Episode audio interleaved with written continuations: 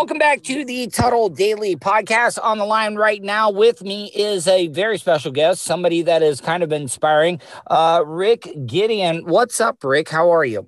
Doing doing really good today. Actually, I've had to reschedule one of my ketamine infusions for this morning, so I am freshly Wait, off. wait, of whoa, that. whoa, whoa, whoa, whoa! Wait, did you say ketamine Yes, infusion? yes, sir. Um, Ketamine. now, is that the same ketamine that like uh the cat or the tranquilizer that veterinarians use, or am, am I like just thinking? no, that that is exactly what it is. Special K, ketamine. Yeah. there is. What, uh, what why are you on that though? I mean, is it is it for like pain relief or like I I don't uh, explain. So um, they can do it for pain relief, but um, I'm taking it because of my PTSD due to um, a lot of uh, childhood issues, and then 12 years uh, on an ambulance dealing paramedic. with the worst of the worst has left Now- me. No, go ahead and finish. I'm Oh, sorry. it's just it's left me um, a little worse for wear, I would say. So the What ketamine, does the ketamine help you sleep or does it help relax you? Like um, actually the the the thing about it is is I don't want to come off as being hyperbolic about it or over exaggerating no, no, it, but no, I'm just I'm interested because yeah, if- yeah. Um, so it, if it gives if it gives anybody with PTSD or people that have gone through childhood trauma, I am all for it. so 100%. I it was something that I had found about three months ago, uh, just doing some research online, and I had heard something about it just from being in the medical field, but um, going through it, it's six infusions uh, over two to three weeks, and then you have a what's called a booster, which is like a maintenance dose. Um, Hmm. So So far out, like not- microdosing, like if you're taking like a little bit of like a mushroom or something like that. No, it's not micro. Oh, well, it's not. Um, the dose. It's not considered microdosing. It's more of an infusion. So it's they'll take a weight. Does it go right into the bloodstream when you say infusion? Oh, yeah. When you think infusion, yeah, it you- goes right into the bloodstream. Oh, right into. The, well, the infusion part. That means that it isn't. It's over a period of time. So they're infusing a volume versus just one shot. Oh, okay. So so they're spreading it out a little bit. Yeah, it's over forty five minutes, but you still like it gives you that the same effects. It's just more controlled. You're in a Mhm. room by yourself. They have a laser light show for you. A CBD. Oh hell yeah, dude! I yeah, man, that would be yeah. great. Now, Rick, Rick, I, I got to talk about this because I had a guest on last night, and and I'm I'm I'm always interested in dialects uh, from around the region here in the United States and, and other countries as well too. But I'm getting a little bit of a southern twang from you. Uh, Yeah. Georgia? No, actually, Indiana. Oh, see, but. See, Indiana, Indiana is a weird place. Okay, see, I'll compare it to like Florida. Everybody thinks the floor, the farther south in Florida you get, the more like redneck and stuff it gets. But that's not the case. It actually gets a little bit more like the north the further south you get. But I've also heard from people in Indiana that it gets a little country up there. Indiana is kind of country though, from what I've heard, even though it's up north. Yeah, actually, so I'm originally from Louisville, Kentucky. Oh, okay. I see. That's where I'm getting it from.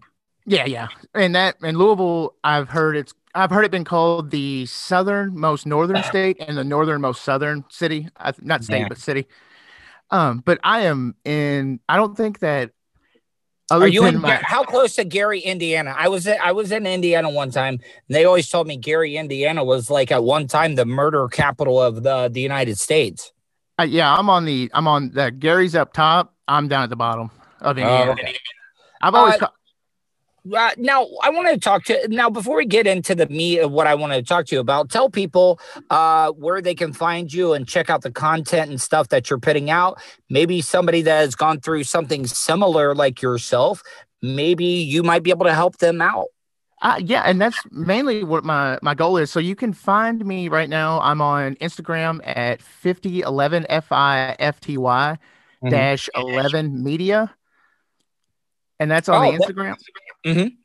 And then the podcast website that I'm working on. I don't have any episodes up yet. I'm still currently uh, in the process of recording and getting them together, but that should be done in oh about a week or so. Okay, but if I can give you any little bit of advice, okay? Yeah. Now, I've been in radio. I've been working in radio for over 22 years. And what I've learned from podcasting is if you're gonna do it, make sure you're gonna grind. And and what i what i mean by that is you have to be consistent. Like if you're gonna put out two or three shows a week you got to make sure you put out two or three shows a week. I took it a little bit to the extreme where i was like what can i do to get my numbers up? And and, and it really really helped. I mean it helped that i was on radio a long time but i did like six months straight where I did a podcast every single day, even on Saturdays and Sundays. Uh, it was it was anywhere from 30 minutes to an hour every single day, but I made sure I got in there and did it every single day, and and, and it was great. I, yeah, I have like I have completely. I've taken my garage and I've set it up. It, I have a green screen set up You studio good right my now, by podcast. Um, You sound good. Yeah, I'm on. I'm. I. It's just a a blue snowball ice mic that I'm using right now, Mhm. but it's something that right now that I'm starting up. So just to get into Does that plug in right into a USB? Yes, sir. Hey, Right. can you uh when when we get done, can you uh because I I'm I you you sound really really good. Um if you could uh send those details to my producer Vulture. Yeah, yeah, absolutely. I, I I would I would like to see because I I've heard of those and and they've always sounded good and they also seem like they're very reasonably priced. Yeah, I don't. I think I got the the mic and the arm for the mic and the uh, pop filter for uh, under sixty bucks. I think.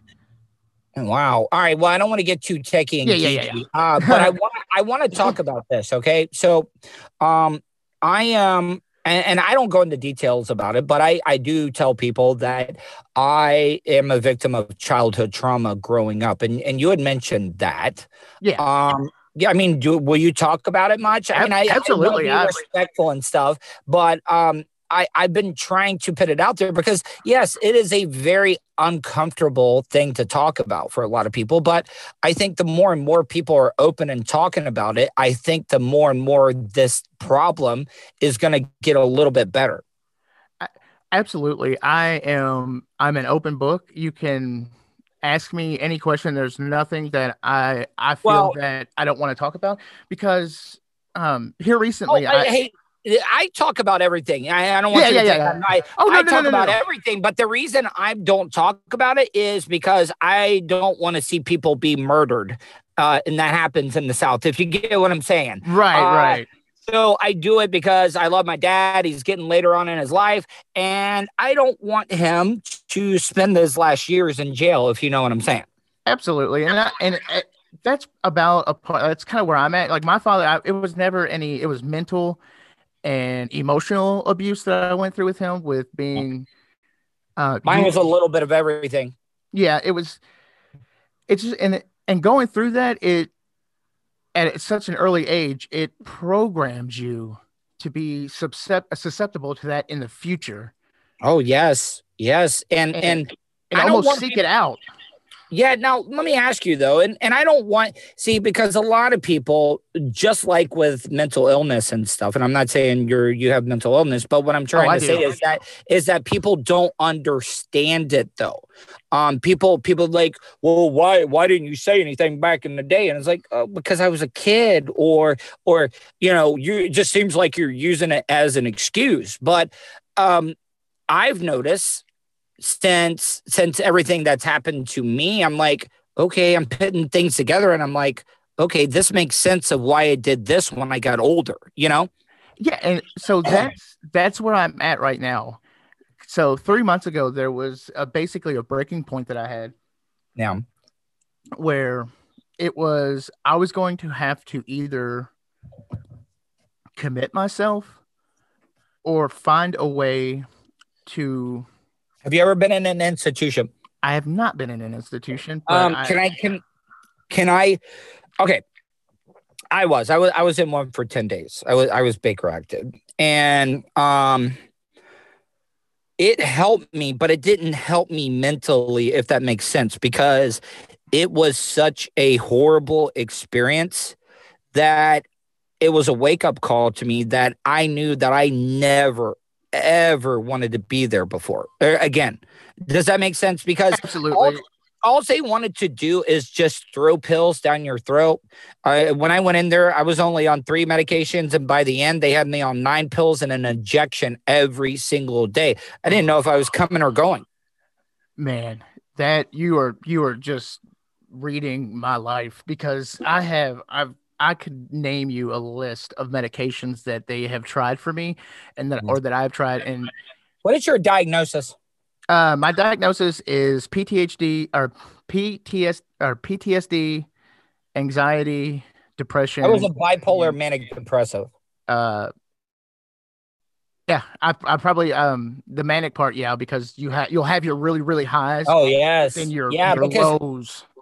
It, it- uh, uh, how how would you best explain that feeling to people when they say manic? They they think it's a bad thing, but like it's days where you're really really happy to the point where like people don't want to be around you because you're so happy, talking fast, just like this, and you're all over the place. And then there'll be some days where you can barely get out of bed, and and you know people ask, why can't you just be in the middle? And I said, I wish that I could. Yeah, and I think that a lot of people see it as something that you can control, but it's more like for me, it would be I would be riding high on this wave and then it would it wouldn't even be something meaningful. It would just be uh, something said or, uh, the wrong way towards me and that would crash everything immediately. And it would affect my my motivation, my drive. I my Did the medication help you though? Did the medication help you? Because how I felt with the medication when I was on it and I was taking it, I was never really happy, but I was never ever really down. Nope. Now that I'm off of everything, I've been off of everything for a full year. Like I've quit drinking, I'm off all the psychotropic meds, and and yes, I have really crappy days, but I get to I get to truly experience happiness every so often. Oh, so you would be an excellent candidate, I think, for the ketamine infusions because Oh, that's where So I was at. because my experiences have always been great with it. Yeah, so that's where I was, and I still take I take an SSRI Mhm. and I take uh Adderall. Those are Yeah, the, I do too. That's the only other. That, that's the only thing I am on. But I'm I'm only I only take uh I take two. I take a 15 milligram in the morning, 15 milligram in the afternoon. Um, it's a very low dosage. Now, um, one of the things. Go ahead. I'm sorry. So what is what is your what are what are your experiences with you versus off of Adderall or versus on Um, it? Now, I, I will say this. A lot of people say they have withdrawals. I've never really had withdrawals when I haven't been on Adderall. Um, and but it does help me. You know, when I'm on the radio, I can tell a difference. And and I'll admit, it's just um I'm gonna have to share this guy. I started following this guy on TikTok. Uh, he has a TikTok channel, and it's all dedicated to ADHD the guy clears up all the stigmas about people that are on you know adderall or ritalin or whatever it may be to treat it. And and he talks about it how people you know how people with adhd and and stuff like that and ocds and stuff like that deal with it, it it's it, it made a lot of sense. I, I'm gonna have to check that out. Because I, I'm like I'm one of the I'm an old school like ADHD diagnosis. I was diagnosed in like '91, like on the forefront of the ADHD wave. i was late in life Oh, I Yeah. wish I would have had it. I wish I would have had it when I was younger. I would have been, I would have, eh, see, that's the thing about it is I overthink things, overanalyze things. And I look back and like, man, what, what if, what if I would have had that earlier? Would, would I've gotten better grades in high school and, and maybe, maybe made it to a better college? And where would I be right now? But the way that I look at things is that the, the quirks, you know, a lot of people like look at themselves and they look at the imperfections, the, the weird the things that make them weird or strange. And and i strive for that because Yes. I, I think normal is boring. I, I i like i like the unique. I like the strange. I like the weird. I I 100% am right there with you. That has been my mantra is, and one of my, the, I w- I don't want to say idols, but a person that I looked up to and kind of took a lot from was Hunter S. Thompson because he was Yes, from my yes. hometown and he was all about the weird. It was like never, it never got weird enough for me. So that was, that was always um, a place of kind of security for me. I could turn and read one of his books and feel, you know, Fear and comfortable with who Loathing- I was. Fear and Loathing uh, turned me on to him. I'll, I'll admit, I didn't know who he was until Johnny Depp played him in Fear and Loathing in Las Vegas. And now looking back on it, I wish I would have been there and been able to appreciate him when he was like still around and stuff because, uh, or maybe I was too old. I'm too young. Uh, when did he, when did he kill himself? Um, I want to say 2009, but I'm not. Yeah. Don't quote me on that. But Well, I was the same way. Yeah, but but like I I liked it and I liked his just unique way at looking at life. And and he was a big proponent of first amendment and speech and and getting it out there. But he also wanted to experience other things. Did i look at hunter s. Thompson as a drug addict? No i did not. No. i looked i looked at him as a person that was experiencing life which helped him write. And get, and you know what? I'm not going to judge Hunter S. Thompson if he was on like mescaline or whatever when he wrote one of his books, because God damn it, it gave me a better insight into life. Exactly. And I that is one of the things that I've modeled after him is just the the lust for life and the willingness to experience it for its good, for its bad, for the stories that you can just you're able to experience from that because if you if you say I don't want to do this because I'm afraid this might happen, then you are shutting off a multitude of amazing experiences that you could experience all because of one part of that might or might not happen. How do you feel So- about weed? I love weed. Yeah, that's I. Uh, that's the only like I. What I tell people, I'm I'm on my Adderall and I smoke weed, um, and I think it's great. I really do because I'll admit to you, I keep a notepad on my phone always open, and Right. when I when I when I smoke a little bit, I will get the most outrageous ideas. Now, when I wake up in the morning, sometimes I'm like, hell yeah, this is some genius stuff to talk about, and then other times like, what the hell was I thinking at that time? But I would have never thought of that stuff. And I'm not saying like I need weed to be creative or funny, but it does open up your minds to other ways of looking at stuff, if that makes sense. It makes sense. I mean, you don't need a car to go somewhere. It just makes it easier. Yes, exactly. Now, So all right, all right, go ahead. I'm sorry, but uh, yeah, no. What I what I want to get into, and I don't know how much you want to talk about it. Um, so you had your childhood trauma, but it had to you had to have seen some pretty horrifying things as being a paramedic. Now, um, a movie that I watched. Did you ever watch the Nick Cage movie, uh, Oh. Bringing Out the Dead? Yeah, first comes How how close Oh. how how how close is that? Because a lot of people look at movies and they're like, because yeah, they had some weird psychedelic things in that movie, but like, is it crazy? Like you're never shocked at what you're gonna see on a daily night when you guys go out to to help somebody? so there are rare occasions that I am uh I was thoroughly shocked by what what I had come up on. So uh, and as far as Bring Out the Dead, that movie is a as close to what it actually is without it actually being it's like I would say that is the exact Hollywood version. What would you guys have to work for? What what were your shifts? Like firefighter shifts, like 12 hours on, 12 hours off, or like how would you do it?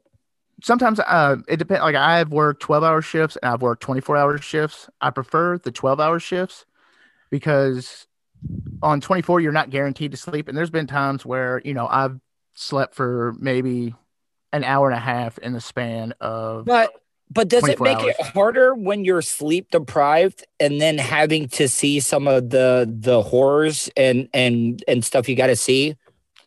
so it's hard to explain but in the moment it doesn't It's an adrenaline. it well it's not even an adrenaline. It's just i i saw that person as a problem and i needed to solve that. And by solving that was figuring out what was going on. And so i would have to do that on the fly as like i would get called out for somebody that can't breathe you know somebody not breathing well So that could be a multitude of things. So on the way there, I'm already thinking, you know, what is what could be causing this? Because You're already there thinking ahead. You're being preemptive. Yes.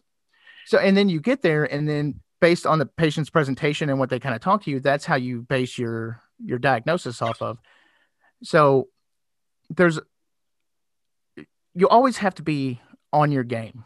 You can't. Mm-hmm. So I could do a, the most terrible thing I've ever seen in my entire life, Mhm. and then have to go to Save the next run and and deal with you know somebody who's you know toe hurts and they want to go to Yeah. the ER. Hey, quick been- question. Why, why, while I'm thinking about this now, let, let me ask you, and and maybe I'm not trying to ask you a, a, a, a an Oprah gotcha question or anything, Yeah. but but being a victim of childhood trauma, did was it more difficult when you had to go on a call as a paramedic in an ambulance when it in, in, involved a child or something? Well, any any time that it involves a child, it's it's a lot worse. Yeah, of course. And so it does it, not even just being a victim of childhood trauma, just being a human being. And Yeah, I know that, but what I'm saying though is that that is like a kicker on top of a kicker, is what Well, I'm trying yeah. to say. yeah, absolutely. So, and that's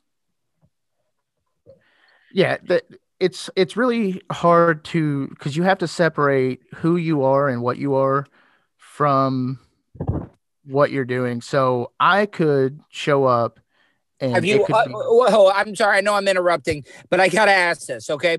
Well, go ahead and finish, and then, because I, I think I'm going to throw you off. I, I want to hear what you got to say, but I do have a question that I that I seriously want to ask you. I mean, I forgot where I was going with that. no, I threw you off. Oh, that's okay, go ahead. bad. No, but what I was asking is, you know, even being in childhood trauma, and God, I, I feel bad. I, I fucked you up there. But what I'm Oh, trying to say is, what I'm trying to say is, that's my ADHD, by the way. Same. Um, um, but have you ever like almost gotten to the point where you're like you've snapped like when you've gone to maybe a thing where it did involve a kid and maybe the parent was the one that caused that kid to get hurt and why they would call like because I know like if I was doing that I would snap and I'd be like you know what fuck this guy he deserves to get his ass beat So, yes and no. I can I'm sa- recall. okay I'm not saying you did but maybe No, no, it, no. it crossed your mind I've got. I can recall. It was. ah, It was a few years back, but it was on Thanksgiving. I had made a run for an overdose in the parking lot of a convenience store, Mhm. and I get there, and it is a grandmother, her, you know, grandson, and then his son was sitting up front, and he had asked her to pull over. He had to go to the bathroom. Went in the bathroom shot up heroin and overdosed and then went back out in the car and then she called. So i showed up to this oh. and i pulled him aside and i was like listen you don't ever do that shit in front of a kid. Yeah. Like you like i just i couldn't help it. I laid into him because that that was my trigger because my father was a drug addict and that's what i had to deal with growing up so it like i remember Being in you know- Kentucky, was it was it like the hillbilly heroin, like the OxyContin and stuff? Because I know like Kentucky, that's like the big drug there. Well, no, my dad was basically anything. My dad started on Quaaludes, so it was just oh, anything. could- Quaaludes. Hey, I've heard nothing like. Uh, I know they don't make them really anymore, but like watching the movie Wolf of Oh, Wall man. Street makes oh, you I want one, don't it? Yeah, I was like, fuck, I want to, I want to take a Lemmon, but then I was like, ah, uh, I don't know, but but back to back to what you were saying though, it's it it it has to be now.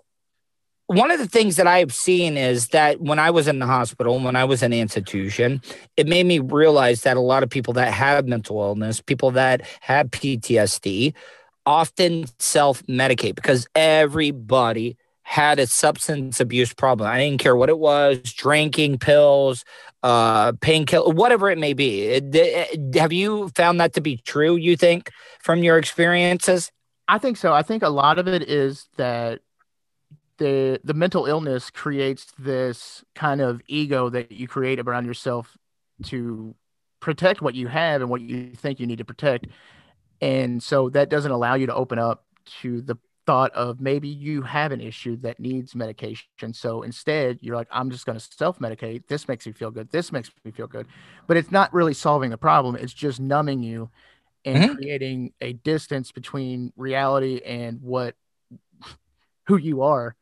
So I, I do I do see that a lot. And a lot of times, like I would it wasn't that I was, you know, I snapped or I'd flipped on them, but it was a lot of tough love because you yeah. sit here and I've I mean I've I've picked up somebody who's overdosed, taken them to the hospital, and they signed out and went right back out. And were you working? Them. Were you working when they were using Narcan? Were they using Narcan back then? Oh, oh yeah, they were. I, yeah, Narcan's. So been, that's been around for a while then. Yeah, yeah, it's been. I mean, since I since I've been in EMS, maybe maybe since I remember, I, I mean, I can't tell you how many times like I've had to use Narcan, especially uh, about two years ago. It was I was probably making four or five overdoses a night, and but, probably. But we three, can we can pay for Narcan, but we got diabetics that uh, can barely afford their medicine nowadays, and and it just blows my mind sometimes. That is that is a whole another just can of worms. That well, maybe will, we could talk about that. I don't want to. I don't. Yeah, no. I mean, uh, it. it's just the the medical system in the in the United States is oh, it's horrible. It's horrendous. Atrocious. And they their attention to mental illness. Oh um, yeah, they. I mean, I worked for uh, an EMS company, and I've made some horrific runs, and they are supposed to offer like a it's called a what is it a post stress debriefing or whatever yeah. incident post stressful incident debriefing so mm-hmm. basically they're supposed to be like hey listen we got to talk to you about this and provide you with that and i mean i i don't ever recall like somebody being like hey man that seems like a fucked up run you want to talk about it it was yeah because that's not the there's a lot of macho mentality that mm-hmm. um, happens in ems and a lot of like I I'm I'm I'm badass. Like you know, I don't nothing affects me, but it's like if you're human, yeah, it's going to affect you. Yeah, it's gonna it's it's going to affect you. And the reason that I, I I'm glad you brought that up. Um, now do you think PTSD should be labeled as a disability? Because the reason I'm asking that here in, in the area, uh, in Orlando, that's the closest biggest city to me uh, we had the uh, we had the Pulse nightclub shooting, which yeah. at the time was the the deadliest mass shooting in the United States of America. And there was a couple of cops that they were suffering from PTSD, and the the county, Orange County, would not put them on disability because PTSD was not listed as a disability. Now, here, one of the cops, and this made this changed my mind. Okay. okay. So when they walked into the nightclub after the the shooter was was killed, uh, they were walking through the nightclub, and and the one cop that that had really bad PTSD was the eeriest thing was how quiet how quiet it was and walking through that building with all the dead bodies around and all you heard were the cell phones in people's pockets ringing because loved ones were trying to call to see if they were okay like i like I've my whole body has tingles. Like I'm just like thinking about just that. I didn't I didn't mean to like No no no no no. It's not it I I I have I'm I am I have committed to this journey that I'm on right now, and this journey is all about allowing myself to feel.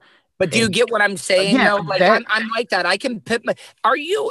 And I'm very curious. Are are you the type of person? Would you consider yourself an empathetic empathetic person? And and by meaning, I've always been this way. I can always put myself in somebody's shoes.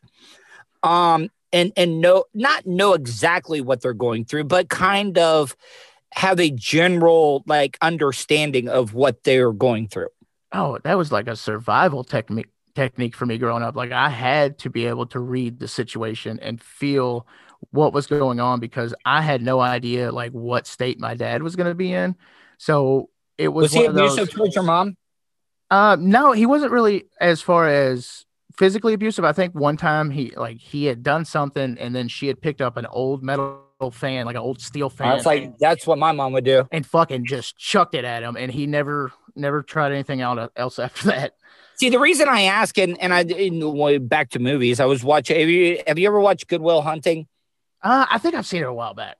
No, if you if you don't remember it, go back and watch it because uh, after me dealing with everything, going back and watching it, it it it makes so much sense. You know, because the reason I asked if if he was abusive towards your mom, uh, uh, Matt Damon's character, he would or no, Robin Williams' character, he said like, yeah, I would I would provoke my dad so he would beat me and not my mom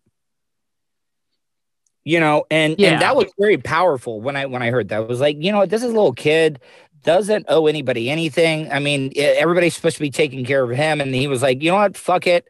I will take the abuse. And and and then matt damon in, in a great line said uh yeah my dad he would put a stick a belt and a monkey wrench on the table and he was like choose which one you want you know because he was going to get his ass beat with it. And he said yeah i would choose the wrench. And he was like why would you choose the wrench? He was like because fuck him. Hell yeah.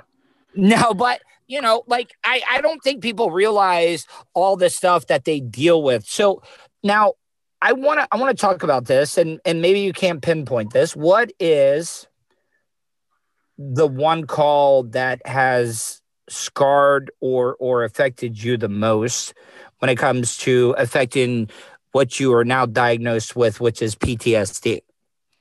So I would think that the first uh, the first run that comes to mind, I'm gonna go ahead and just say that one because there's there's a bunch, but um But the first one that comes to your mind is going to be the one that meant the most, that affected you the most, because that was the one that popped into your head first. You should always go with your first guess. So I I had just gotten on shift. It was I think about six thirty, seven o'clock in the afternoon in August. So it was it was a hot day, and I got a call. I was a supervisor, so I was in a response car. I was in like a Crown Vic and not an ambulance. So I got they got a call came out for three motorcyclists versus a uh, car. Oh God. So yeah, and when you get when you hear a motorcycle accident, it's either going to be bullshit or they're going to be dead, and it's there's yeah, really there's no in between. Like I Yeah. mean, it, it's either you're you're gonna make it. Yeah, you might be really messed up, but or you're dead. it's not like oh, he was okay. right. It's you don't motorcycles aren't something that you generally walk away from. If Nope. and it's just just how it is. So I've never owned one, but so we get a call and I head over that way. I have the other the supervisor was getting ready to get off. He was like, Hey, it's three people. Let me get in the car with you. I'll go. So we go to check this out because we're the closest anything. And it's coming off of the bridge from Kentucky. Uh, a car had clipped another car is a two lane road, so one direction each way. Mhm. And a truck had clipped a trailer and it turned him sideways. And then the three motorcyclists, one, there was three of them. The first one had hit the the car or the the SUV, and the Yeah. other two laid their bikes down and slid. The he he had hit that SUV so hard that it had taken the face Oh, the face mask and broke it and pushed it through his and skull. face- yeah, god damn it.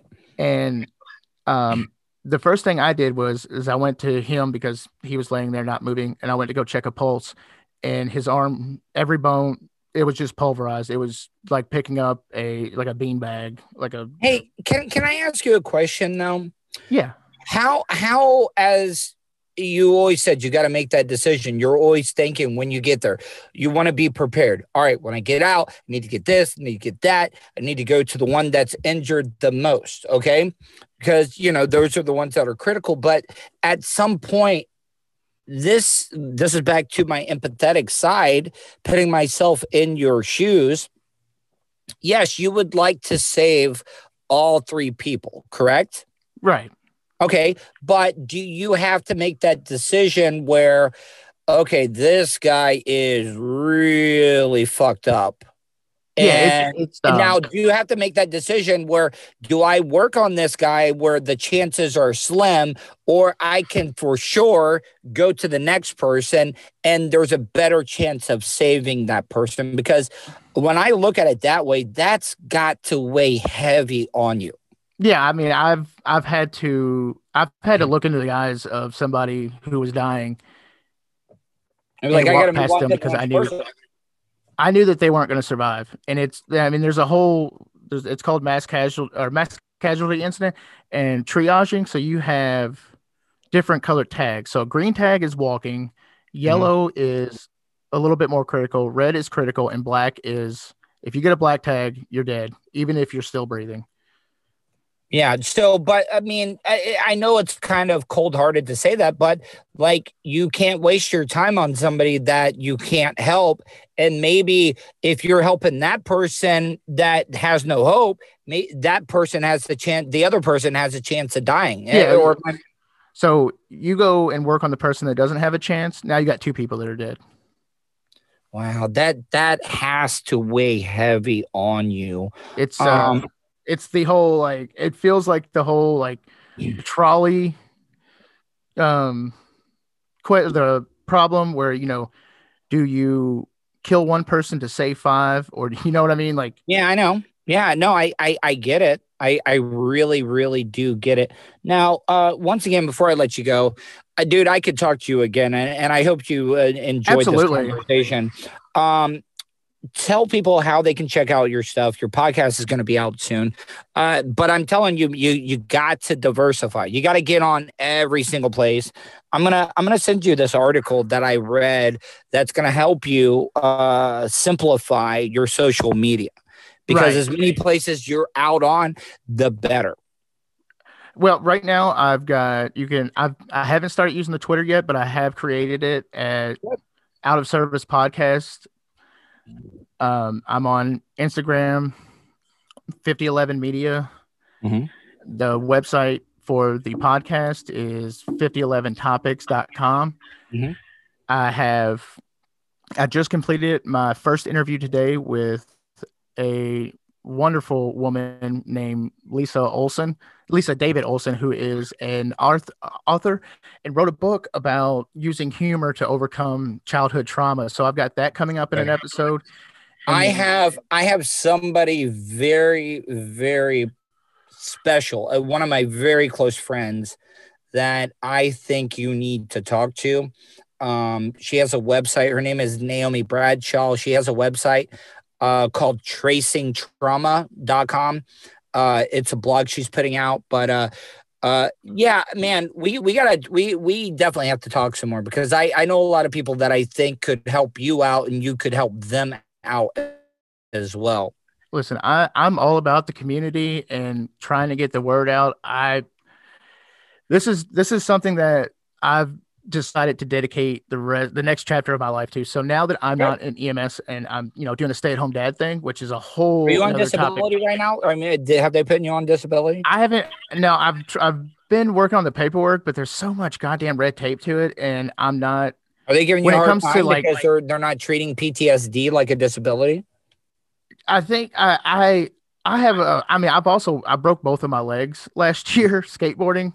So that and that's what led into me becoming a stay-at-home. Last year, I, I, think you're 35 or 34, so you're skateboarding at that. Dude, man, see, I was there. I am. I was there at that point because when you're in your early 30s, you you still think you're in your 20s, but uh uh Nope, bro. Nope. You're telling me like I was like nope. I've oh my god, like I've just started falling apart. As as soon as I hit thirty, it was like all right. No, but dude, dude, it don't get down on yourself. Like right now, since I got out of the hospital, the the institution, I stopped drinking. I got off all the psychotropic meds.